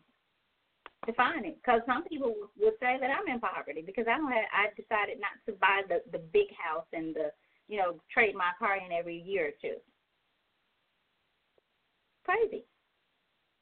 that a lot of that again the word paradigm comes in where we define levels of success based on this artificial system that has been created now if this artificial system serves others better than it serves ourselves then we're already at a disadvantage for how we're going to be perceived and how we are going to perceive ourselves in relationship to those that have created this system to begin with. None of us, I don't know anybody that's uh, a relative of these people that created the Federal Reserve, but that's who's robbing the hell out of us every day. These individuals are making trillions of dollars, which is an unfathomable amount of money. People cannot fathom how much a trillion dollars is. But yet these people are making trillions of dollars by comparison to your average person that can't even don't even know how many zeros is in a trillion. So further the further and further we get away from nature and wrapped up in this artificial uh, system that has been created, the more woes that we have because the rules are always changing in favor of the people that created the game. And nobody I know created the game. Mm. Nobody that I've probably ever even met in my life is in control. But they're out there. The evidence is clear that they're out there. The This evidence is Rodney. I'm gonna, on uh, jump back in Street. there. Go ahead. I'm sorry, Tori. No, I was just saying that the evidence is downtown on Second Street. That's where the Federal Reserve is. It didn't get I there think- by. I mean, I- it didn't appear. I think that when we gained rights, we lost our minds, and that that was not supposed to happen. Um, we we were, if you think about the, the the books that we've read and and the images that we've seen and, and things that we've learned about history, we don't really understand what the struggle is because uh, we have access, as you guys stated a little while ago, we have access that they didn't have 50 years ago, 100 years ago, 200 years ago. Um, and so all of these things are, are, are right at our fingertips. Um, and, and my wife, Tamari, and I were, were talking tonight at dinner um, about how we would rather put a pair of $200 on our uh, on our uh, pair of two hundred dollar sneakers on our kids' uh, feet, rather uh, as opposed to sending them on a trip where they can learn about a new culture, or or or see other things. Like we'd rather spend the money on on things that don't matter, where they're going to get mm-hmm. no return, instead of sending them somewhere, taking that same money and sending them somewhere where they would get an education. Right. Yeah. The immediate gratification is a result of low self-esteem. Mm-hmm. It is. It is a result. The feeling that you you have you don't have anything. It's looking looking at what you have and not being appreciative of what you have, but wanting more. So this is another form of overreach, um, living beyond your means and the like. Not really truly having a goal in mind not truly having a foundation. Your foundation being a part of the things that are around you and not yourself, not your family unit. Because you're trying to keep up with the Joneses. You're trying to keep up and impress those things around you, which is just frivolous and pretentious and superficial. It has no lasting value whatsoever somebody says, "Man, I like those dudes," or somebody looks at you, "Raw man, they hating," that feels good. Okay, um, it felt good to make someone envious uh, for a day. Now next month, the new the new color scheme of five dollar Jordans that they're selling for two hundred dollars has come out. Um, now you need to you need to come up with another two hundred dollars for that if you want to stay relevant. Whereas you can be completely under the radar not concerned what people think, and doing very well for yourself. So you said that immediate gratification is is the result of low self esteem. I think it's a it's a large contributor uh, to having low self esteem is is the desire for those immediate gratification because it's it it ties in with survival in a way. Um, whereas we we want something, we got to have it now, uh, and we're really willing to risk a great deal, especially our integrity, a lot of the time, to achieve or to to gain these things. But yet again, like I said, the only thing that is ever truly yours in your lifetime is your mind, and that is your most precious investment. Oh. Rodney? Uh, I, I have to agree with that, and I think that if also if we understand that a lot of these things that we that that we give our time and our energy and our money to, if we only understood that those things um, are perishable anyway, uh, I think that if we we would just understand that, then we we would focus our our energy in a completely different direction. Uh, we we can have all of these things, um, you know, and, I'll use. I know you guys aren't big sports people, but I'll use Kevin Durant for an example. You know, uh, there were people who were okay with the decision that he just made uh, as far as leaving his team and going to a different team. Uh, people uh, people were okay with it. People were not okay with it. The same thing with LeBron James six years ago. Um, but these guys were chasing after something, or were and are chasing after something that to have uh, you are respected more in in the world of sports if you have a championship ring. But no matter where they keep that ring, eventually something is going to happen, whether it be to them, because we all have to go one day, or um, it could be locked up in a building, and then that building could catch on fire. Who knows? But we, we, we chase after things that really hold no value. They cost a lot of money, but they have no value or very little value. When you think about Right. what Torian just said, when you think about your mind, when you think about your soul, even if you think about your body, you think about your life. Your your your um your body is just so that you can survive here on earth because your spirit and your soul can't just walk around freely and you survive or you know you only have your body so that you can be here because when you leave here um that's it that's why your body goes your body goes right back to the earth from where it came because once you leave this earth it has no purpose Everything returns. Very much so.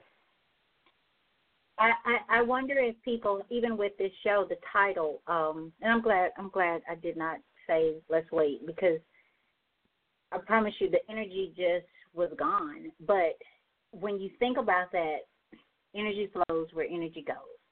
We, as a people, black and white, everybody. So let's just take black and white, everybody. We are putting so much energy in in this and if we would put more energy in learning who we are, accepting that, living that with the responsibility of taking that responsibility to to change whatever it is do what it takes to change. Whatever it is about you does that does not flow towards your purpose or your goals or what you're focused on. But i think a lot of what we're seeing from from all sides regardless of the race, is self hate, angry because you do know and feel some responsibility for where your life has ended up, where you are at this day and time. But it's like Corey says, and I had I had an opportunity to speak with Corey about about this um, Saturday, I believe it is, because I just wanted to hear his thoughts. But Oh, that's what he says. You know, Tammy, it's it's really just pe- how people feel about themselves, and they're they're angry, and it is an excuse. It's someone to blame, and as long as we have in our mind that we have someone to blame, then I think in some way you feel that you're not responsible for being the person that makes that change. If not for somebody else, for you. Because I personally don't feel like there is a white or black person in this world other than myself can keep me from doing I want to do or what I need to do for me, other than myself.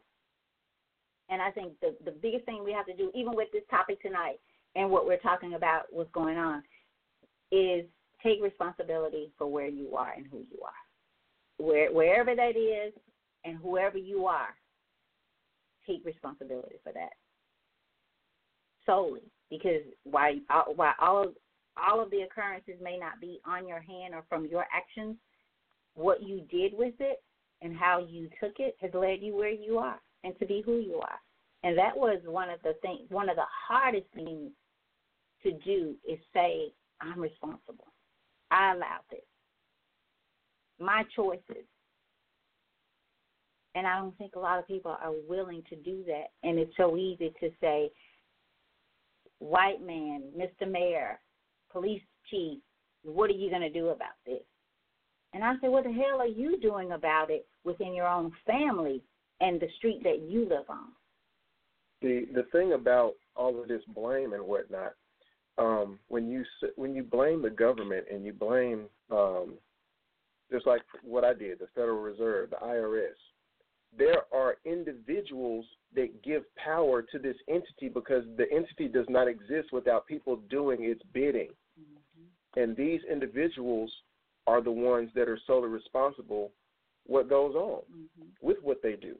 They don't none of them have to do or have to carry out the orders that are are not congruent with their their moral ethics. Yeah. But yet they do it anyway for the gratifications. For the, the misleading lies about patriotism, the misleading lies about um uh, just about anything that, that serves their ego. Mm-hmm. None of these things have to be done. And there is no invisible force in control. It it only exists because these people give life to it, because of individual choices, because of um, lack of integrity of individuals. Mm-hmm. So, as an individual, the more you strengthen yourself to know the truth, like you know, the, the stuff that we're talking about is based on truth. It's based on fundamentals that are eternal, not something that's going to be gone next week, like what we're saying about some of these events the eternal principles about life, nature, how the world works, philosophy. These things are very, very important to strengthening the individual, the individual mind. And that is perpetuated. Once you learn it, you cannot help but influence others around you with that energy. If you're around a bunch of do nothings, you're around a, a bunch of know nothing people, where's anything going to come from to contribute to anything worthwhile and productive and great. It's not. I think it's powerful too. We said this in part one that we see the world as we are, not as it is. It's so important to know who you are and and and and be again just be honest with yourself because if you're not you will continue to just go about life and see the world as you are and attract who you are. May not be totally you, but I think we talked about that you meet people and then there's something that pulls you, whether it's I won't use positive and negative, bad energy, good energy, or whatever. And in some cases, there's something there, but that does not mean that you are connected to this person. Mm-hmm. I think so often, like when Stella was saying how, you know, we talked about how she says when she's around a crowd, she feels depleted, so to speak, Mhm. and she gets energy from when she's alone. But she knows she knows who she is, Mm-hmm. and she's okay with that. And if people know who she is, then they would be okay and understand. Because like sometimes when she'll come, I'll leave just so she has that fifteen twenty minutes of space Mm-hmm. because I know how that I know what that feels like. And so it's just about knowing who you are and allowing people to be who they are and accepting it. Stop trying to change people when you don't quite know who you are and what parts of you that need to be changed. So we're trying and to see, connect. That's, that's a problem with the system that we that we are a part of because we have a an idea of a system that is based on morality and laws and things like that, and it's run by other human beings. Okay, you look at the the the movie um, The Day the Earth Stood Still, and I've referenced a lot of movies and things like that because there are philosophies put in there by some very intelligent people um, that create these stories. But the alien in The Day the Earth Stood Still, the original, uh, says that we created artificial robots to govern us because humans are full of faults. You cannot tr- entrust human beings to enforce laws and unbiased and injustice. You you can't you cannot put human beings in charge of that, but that is how our system is set up. And automatically we think that a cop can't make a mistake. A cop can't be wrong. And some people back them to the degree that no, cops are, are 100% right, the laws are 100% right, authority is 100% right, and that's just not the case. Mhm. It is being enforced by human beings that are just like you and me. But it is government backed, which means that there is very little recourse for mistakes or for injustices that are done because the actual government or the actual rulership is in control of the, the organization. Okay. And I wanted to let everybody know um, we may go over just a bit. We're going to prepare to bring it to a close, but our time is up at 10 o'clock, which is about four minutes. So if you want to continue listening and hear the final thoughts, dial in now at 818 691 7406. Again, 818 691 7406. And I just posted that in the um, on the event page. So go ahead and do that now if you want to continue listening, because I do believe uh, even on Facebook, I'm not sure that that it runs out at 10 o'clock. So we're going to get ready to bring it to a close. Um, Torian, final final words. Um, and I'm sure I know Rodney missed out on the first part, but I'd like to maybe have you come back again, and we I, can. I would love okay, okay, to. Um, okay. I guess I can uh, We can maybe improv. it down. I can improv a little uh, story real quick about. Um, I wanted to get into energy and language and all of that stuff. So let me improv a little story real quick. Uh, say, for example, there is a, a young man whose father was a, a very successful um, engineer, and his son pursued a very similar path of engineering, and a trip to a foreign country, let's just say India. Now, when he went on this foreign trip to India and carried with him a book about engineering, now this young man who is, uh, you know, from a, a wealthy, well-to-do family in America, went on this trip to India carrying, you know, some of his booklets for his studies for for school.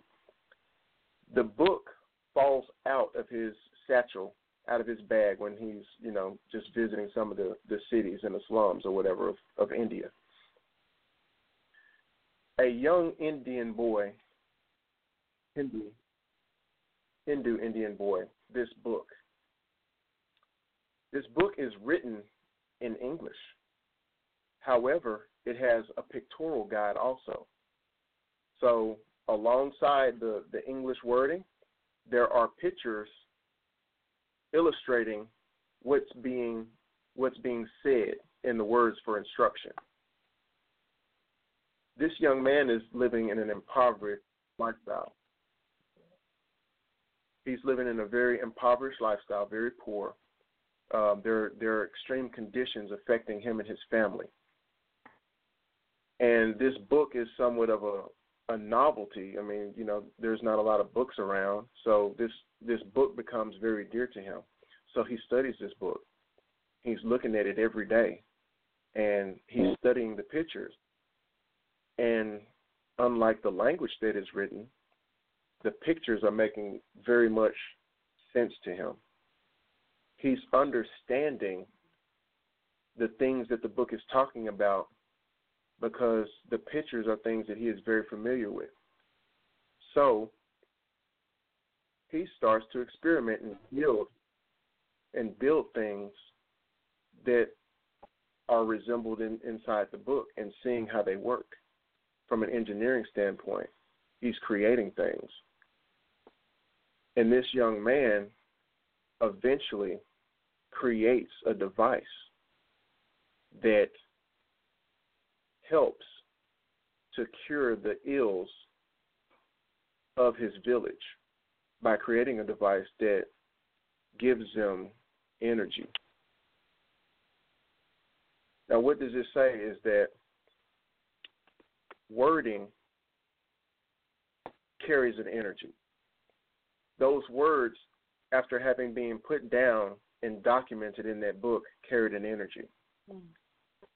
But limitations that were on that language system did not allow for it to be directly communicated to this this young boy.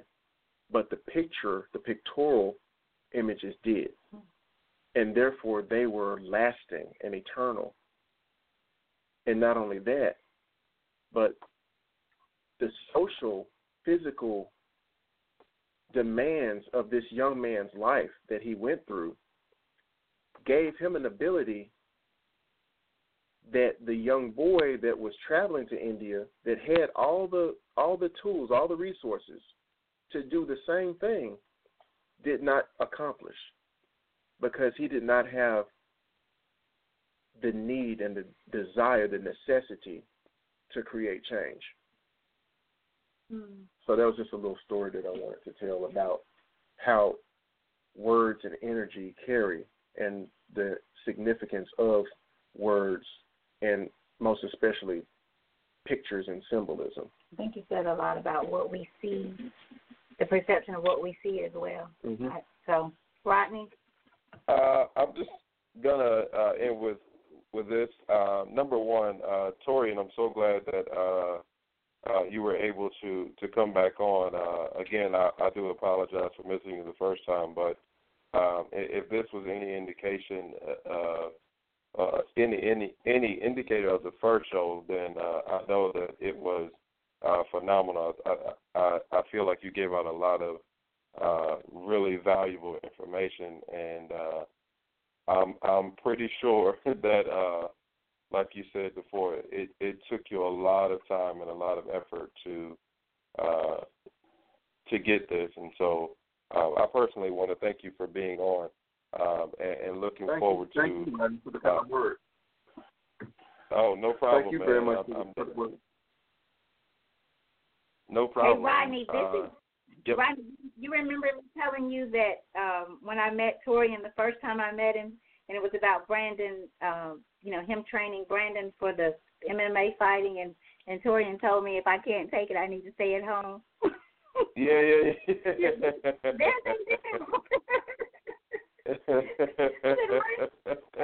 I need to stay in my house. We're talking about my son. But I did tell him that, and I had such respect for him from that day forward. Hey, So- when, when people are honest and straight up, you may not like what they say, but you know what?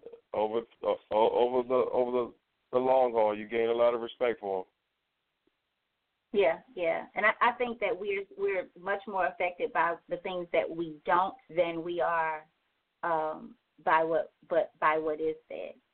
Um, so we keep a lot in out of we talked about you know being being too kind and not wanting to offend anyone. Um, I just think we covered some some great things here. I really like how Torian ended about, and I took the I got so much from just thinking about the visual effects, even thinking about when I first learned to read, and probably most kids do. I'm not Rodney. You may can can talk about this more, but um, that's how I would read the pic. I would read based on what I saw, the picture. You know, the picture of the book. You know, that's how I, I remember reading to my cousins and and and you know people who are older who were helping me with reading, and so it's just so much to life, you all, and and I am I'm so thankful for you doing the show because part one helped me so much because I was in this place. I was in You know, it it it, it does good for me. It does great for my my consciousness and everything else to be able to share all of this information because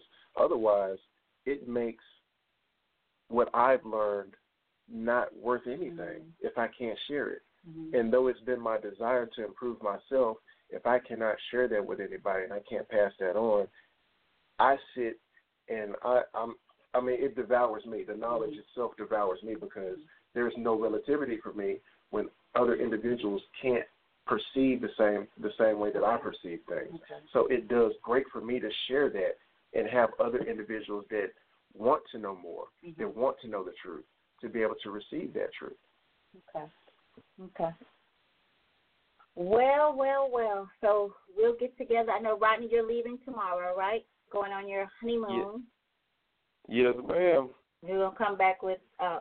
Well, I better ask you that out for the air. Never mind. Never mind. You all have. I'm sure we'll. we'll what time are you all leaving tomorrow? Uh, our flight doesn't leave until three forty-five. Okay, okay, okay. Maybe we'll get to, to chat to see what we can do for next Monday if you're going to be back. Um, but thank you, Tori. And again, as Ronnie said, thank you. I mean, really, I needed this. I, I, I pro- you don't know how bad I And needed un- this. unfortunately, I think um, the the talk about the the other stuff has hindered some of the stuff that we were going to talk about. Mhm. But I would still like to get back into more information about proper meditation, um, and we were going to talk about how light syn- synthesizes into nutrition and Mhm. energy in different energy forms, and how that relates to the human body Mhm. as well as the the physical world around us. Mhm. So I would like to to I guess pick back up on that on the next show. It's so deep. It's almost as if you could take one. Like I think my favorite out of this now, after what we've covered tonight, is the heart, energy Mhm. in the heart. hmm um, which is a, has become another addiction for me. Um, trying to figure out the difference or the connection with my heart and my mind, and be able to bring those two in agreement. And I don't know if that sounds No, it does because I'm gonna let you know what what it is. The heart is magnetic energy.